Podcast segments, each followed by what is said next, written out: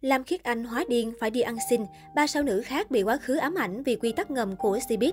Từ những người đẹp vạn người mê với hình tượng trong sáng đáng ngưỡng mộ, nhiều mỹ nhân hoa ngữ đã bị hủy hoại bởi quy tắc ngầm xấu xí trong giới giải trí. Đằng sau ánh hào quang của giới giải trí còn có các vùng bóng tối, đó là những luật bất thành văn hay còn gọi là quy tắc ngầm, đổi tình lấy vai diễn, đại gia bao nuôi, tung mạnh nóng. Mỗi khi nhắc tới những bóng hồng phải bước vào bể khổ vì quy tắc ngầm, những cái tên như Lam Khiết Anh hay Lưu Gia Linh khiến khán giả nhớ đến đầu tiên. Ngoài ra còn hai nữ diễn viên khác cũng gặp vận xui vì dính vào thế lực bất hảo này. Lam Khiết Anh Vốn là một mỹ nhân xinh đẹp và tài năng được vài người ngưỡng mộ, nhưng cuối cùng Lam Khiết Anh lại bị hai ông trùm showbiz cưỡng bức trong một lần tới Singapore đóng phim. Nguyên nhân được cho là do trước đây cô đã từ chối lời gạ gẫm của hai ông lớn trong giới giải trí. Cha mẹ mất, xảy ra sự việc này, lại thêm chuyện bạn trai yếu mệnh, tất cả đã khiến Lam Khiết Anh không gượng dậy nổi.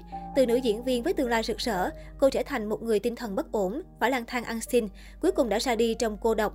Lưu Gia Linh Ngoài Lam Khiết Anh, một nữ diễn viên khác cũng phải sống trong thời gian đen tối do những ám ảnh của quy tắc ngầm để lại chính là Lưu Gia Linh.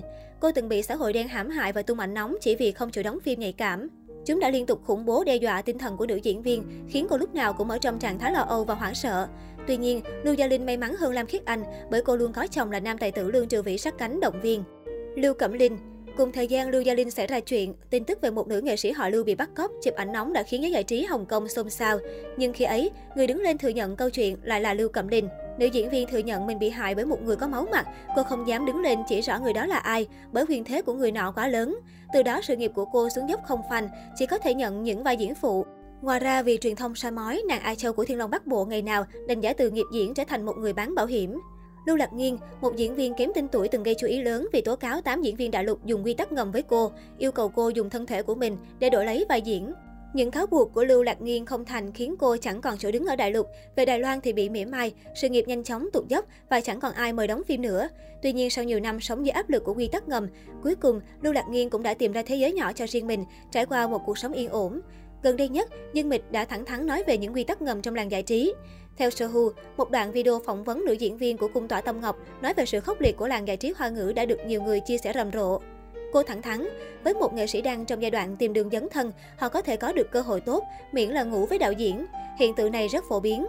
Khi được hỏi trong quá trình làm nghề và quay phim có gặp vấn đề nào không, Dương Mịch cho biết cô từng nhận được một bộ phim, nhưng sau đó được thông báo đổi diễn viên trước khi phim được bấm máy.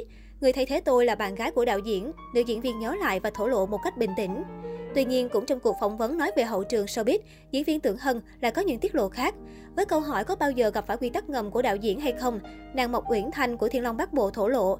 Tôi từng gặp một phó đạo diễn, sau khi quay bộ phim, anh ta bắt tôi phải đưa tiền, nếu không sẽ loại bỏ tôi trên phim.